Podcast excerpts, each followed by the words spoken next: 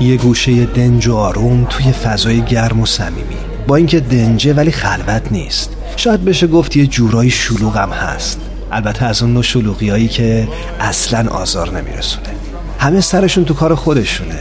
کسی مزاحم کسی دیگه نمیشه. یکی مشغول مطالعه است. یکی داره با هنسفیریش موسیقی مورد علاقه شو گوش میده.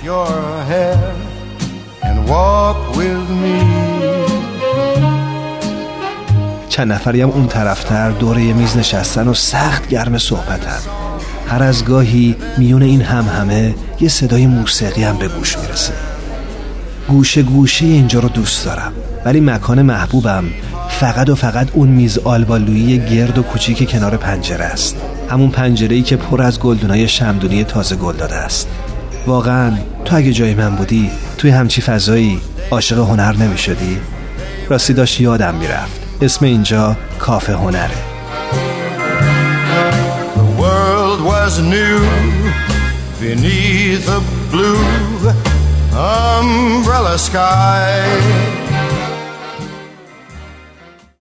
کافه هنر امروز رو اختصاص دادیم به فیلمی سوئدی با کارگردانی اینگمار برگمان. فیلمی که هنوز اون رو پر آوازه ترین فیلم برگمان می‌دونند. توت فرنگی های وحشی محصول سال 1957 میلادی این فیلم برنده جایزه خرس طلایی جشنواره فیلم برلین در سال 1958 میلادی شد و جایزه گلدن گلوب برای بهترین فیلم خارجی رو در سال 1960 میلادی از آن خودش کرد. این فیلم همینطور نامزد جایزه اسکار بهترین فیلم نامی غیر اقتباسی شده بود. گفتند که توت فرنگی های وحشی از اولین نمونه های برجسته استفاده از جریان سیال ذهن در سینماست.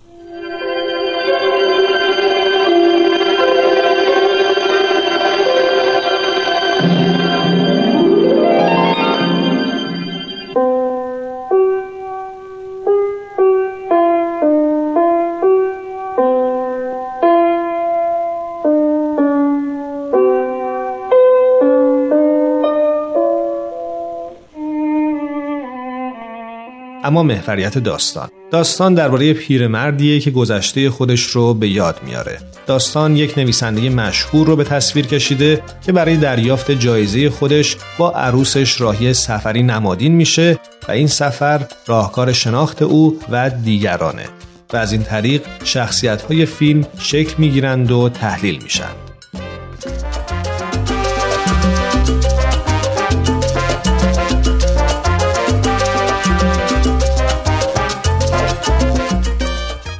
پروفسور بورگ همراه عروسش ماریانه که در زندگی زناشویی با همسرش مشکل داره برای دریافت دکترای افتخاری در پنجاهمین سالگرد فارغ تحصیلیش از دانشگاه به لوند میرند.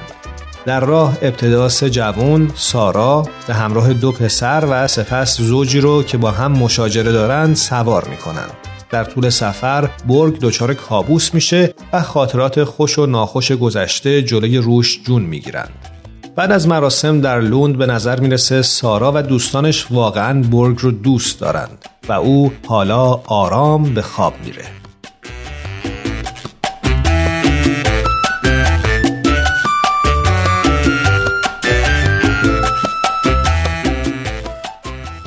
در نقد این فیلم می‌خونیم که در طرح روایت 24 ساعتی فیلم اشخاصی از پنج نسل مختلف ظاهر میشن. تا برگمان تصویری جامع و کامل از رابطه های انسانی رو ارائه کنه. سفر پروفسور برگ مهربان به سیری درونی برای شناخت و مرور اونچه در گذشته انجام شده تبدیل میشه. رویارویی برگ با مرگ تحولی در شخصیتش به وجود میاره که حراس از نیستی رو جایگزین رویای زندگی می‌کنه. دقیقا به همین دلیل فیلم با کابوس برگ آغاز میشه و با میل او بر خواب و رویابینی خاتمه پیدا می‌کنه Non fare lo sciocco, via. Non fare lo sciocco, ma cosa dovrei pensare? Mi dici con una voce da funerale che vuoi parlarmi. Cosa direbbe la gente se tutta un tratto la chiamassi Isaac? Già, che cosa direbbe? Ci prenderebbe in giro tutte e due. اگه نگیم اصلی ترین اما یکی از نگرانی های اصلی اینگمار برگمان دست کم در سینمای این کارگردان تنهایی انسان مدرن در زندگی مدرنه و دقیق تر انسان سالخورده و تنهایی با تعریفی این جهانی و مادی در آخرین فیلم برگمان ساراباند همه رگه های پررنگ این نگرانی خودنمایی می‌کنه و در توت فرنگی های وحشی مضمون اصلی فیلم رو شکل میده. تنهایی مردی که به نزدیکی مرگ رسیده و این تنهایی در سینمای برگمان چنان تنهاییه که مرگ رو از یک مرز مشخص به محدودهی پیوسته با زندگی تبدیل می‌کنه. تا جایی که در زنده یا مرده بودن امو آیزاک در فیلم توت فرنگی های وحشی بایستی شک کرد.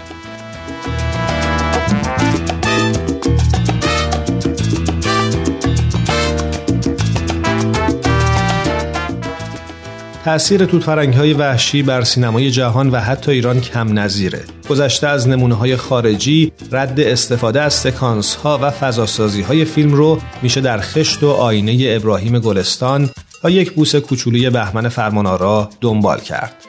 علاوه بر فیلمبرداری سیاه و سفید و استفاده از کنتراست های شدید و تمرکز نور بر روی بازیگران در برخی از صحنه ها از شرایط آب و هوایی سوئد برای القای فضای رخوت و پوچی آخرین روزهای زندگی یک مرد استفاده فوق‌العاده‌ای شده.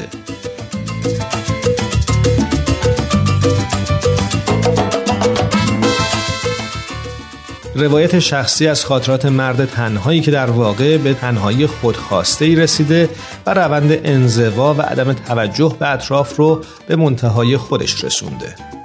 توت فرنگی های وحشی رومانی کلاسیک در قالب فیلمه تفکری آرام بین زندگی و مرگ بین رویا و واقعیت